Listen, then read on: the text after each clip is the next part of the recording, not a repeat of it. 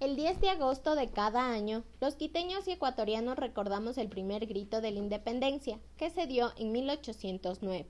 A continuación, un breve relato de cómo sucedieron las cosas.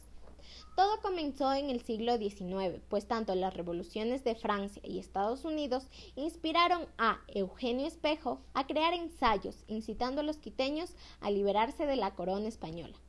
Además, se puede recalcar que unos años antes ya se habían realizado revueltas por los abusos de los españoles. Un ejemplo es el levantamiento de 1592 en contra de los impuestos a las alcabalas. En el año de 1808, Napoleón Bonaparte invadió tierras españolas e italianas, provocando una decaída en el sistema colonialista en América. Esto además provocó una cobranza de impuestos exagerados para enviar recursos a España. Por otra parte, los intelectuales hacendados quiteños comenzaron a organizarse con el fin de formar una junta de gobierno con sus propias leyes que reemplazarían al régimen español. Sin embargo, el pueblo temía de las consecuencias, pues tanto los mestizos, indios y negros eran maltratados, explotados y discriminados. Todo esto se acumuló y desembocó en una actitud de rebeldía contra el régimen que se hizo visible a partir de 1800, año en el que comenzaron las manifestaciones. Los criollos quiteños mantenían constantes reuniones clandestinas para pulir el proyecto del gobierno autónomo.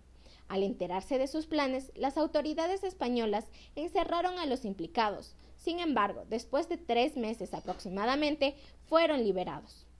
Una de las reuniones más importantes que tuvieron los patriotas fue en diciembre de 1808, en la hacienda de los Chillos, de Montúfar, llamada la Conspiración de Navidad. Meses después, Manuela Cañizares reunió a los patriotas en su casa escondidas de las autoridades. Sin embargo, algunos de los presentes temían por sus vidas y quisieron abandonar la reunión. Entonces, Manuela valientemente tomó las llaves de la casa y los encerró. Mientras tanto, Juan de Salinas regresó a informar que los militares habían dado su respaldo a la causa independentista. El prócer Antonio notificó esto al conde Ruiz de Castilla, quedando bajo arresto y después de 300 años de ser colonia española, Quito amaneció libre. Casi un año después de aquel histórico momento, el 2 de agosto de 1810, los próceres de la independencia fueron asesinados por las tropas españolas, que habían retomado el poder sin embargo, la muerte de nuestros héroes no sería en vano, pues estos ideales fueron la inspiración para la chispa que encendió el fuego independentista en todo el continente.